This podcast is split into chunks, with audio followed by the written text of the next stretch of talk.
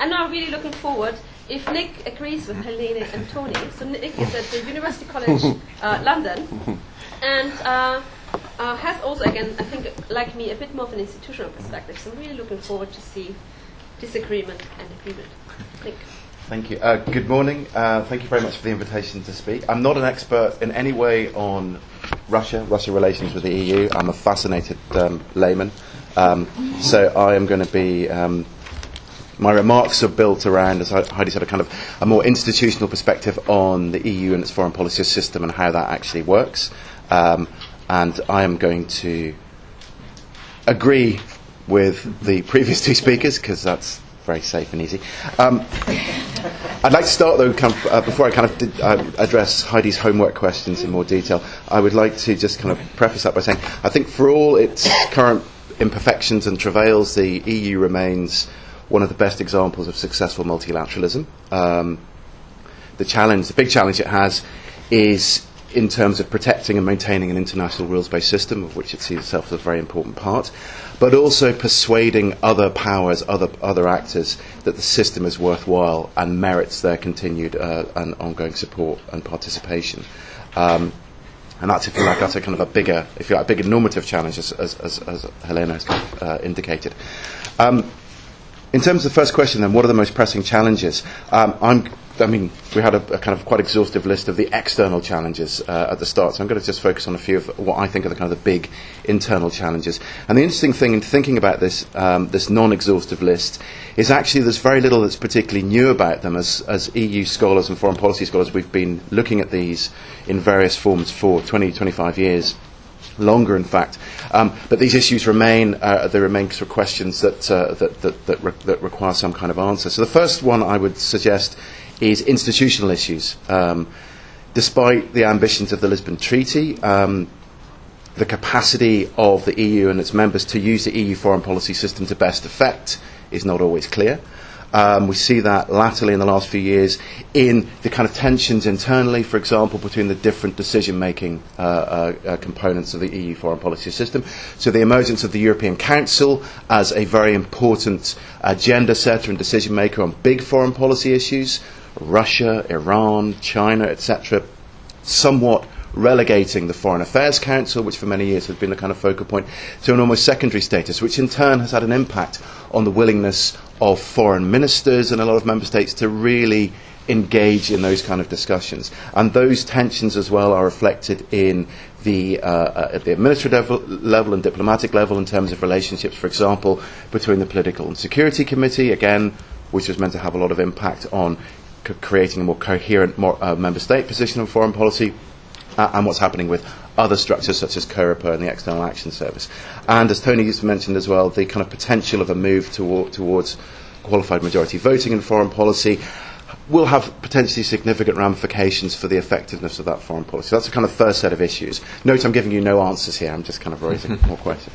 Um, the second one is an increase in the degree of internal contestation between member states about foreign policy and what it's for and what it should be doing.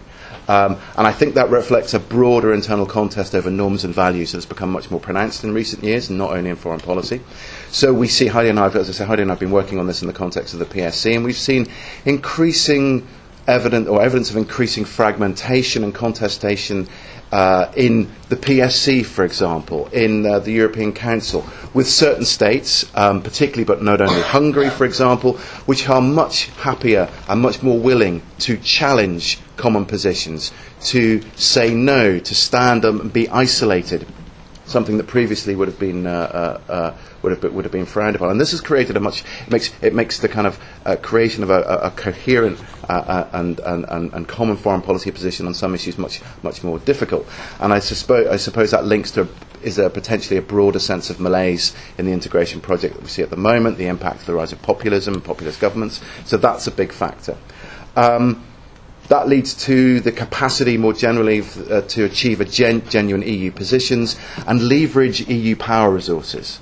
Um, are member states willing to allow the External Action Service and the High Representative to really take the lead, to use their uh, place in the system to produce coherent uh, positions that, that bring everyone together? So we see that in some contexts, but For example, with denuclearisation and, uh, and North Korea, for example, the member states would be very unwilling to let the E U institutions and E U uh, uh, actors sort of take a lead on that. Um, and that, in turn, has an effect on the E U's crisis reaction time. How effectively can the E U actually respond to foreign security policy crises? It's very good at pre- and post-crisis, perhaps, not so good at actually dealing with what's happening uh, in real time.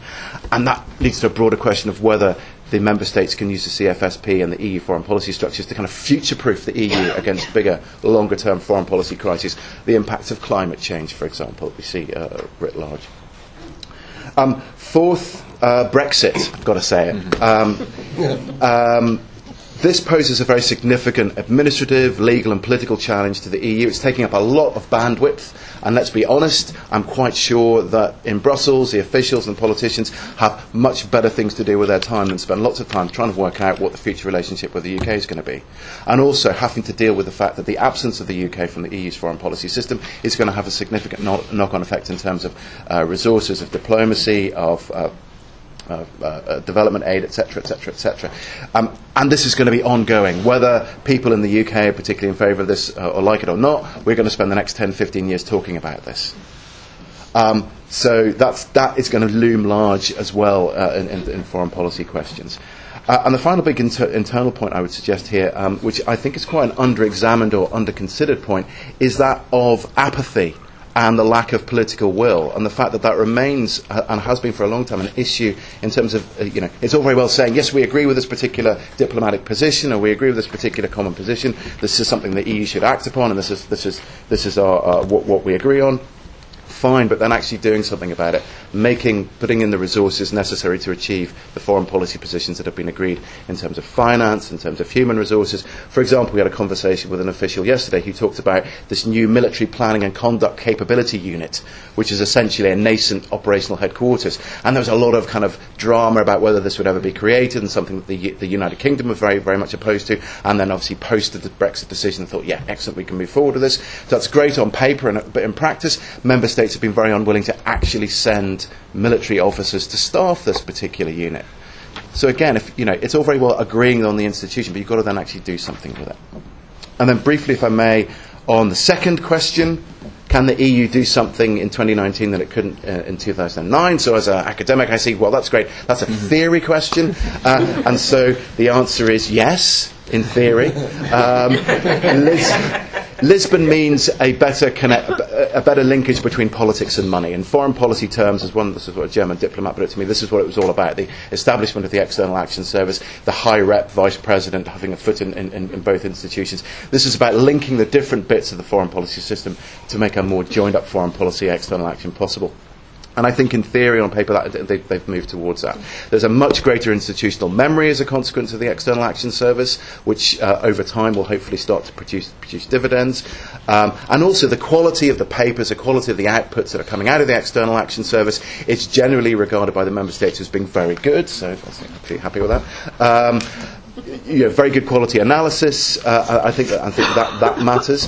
Um, the importance of the global strategy in twenty sixteen, this, this kind of first big document in in, in, to, uh, in over ten years, I think it was, and kind of mapping out a, a kind of a, a, some kind of approach to the world. This has given E U foreign policy a focal point, and it's particularly important that. I think because the member states at twenty-eight signed off on this, it's very hard for them to, or it's harder for them to push back then on proposals by the External Action Service, proposals by the High Representative, to then implement some of those particular ambitions. Um, that as well supports the capacity of the High Representative, Vice President, um, in her role of uh, chief diplomat. Um, obviously, Mogherini's been very visible in that regard. She um, managed to bring home the uh, uh, Iran no- negotiations based on a lot of long and quite tortuous work by her predecessors, Solana and Cathy Ashton, and she's been very, very good in that effect. And I think that's kind of that sets the, if you like, the the uh, sets a precedent, creates a particular pathway that future high representatives will hopefully be able to build on. So that's so that's good. And finally, one of the things that they can do now that they can't, they couldn't do in twenty nineteen, uh, couldn't do in two thousand nine. Talking about defence. Whether that's a good thing, whether the E U should talk about defence is a slightly different question, but they can. So we have Permanent Structured Cooperation in Defence. We have the M P C C. We have an E U Defence Fund.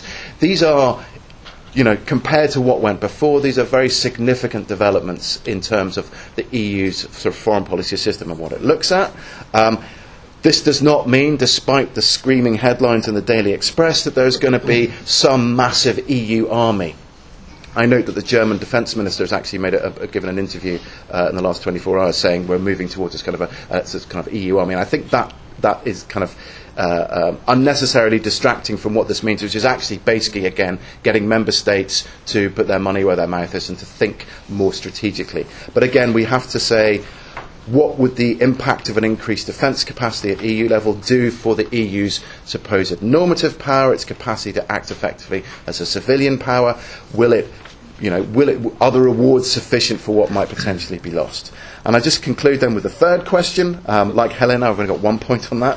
Um, so is the E U willing willing to do something more, something different um, now than ten years ago? Well, I would say it depends who you ask.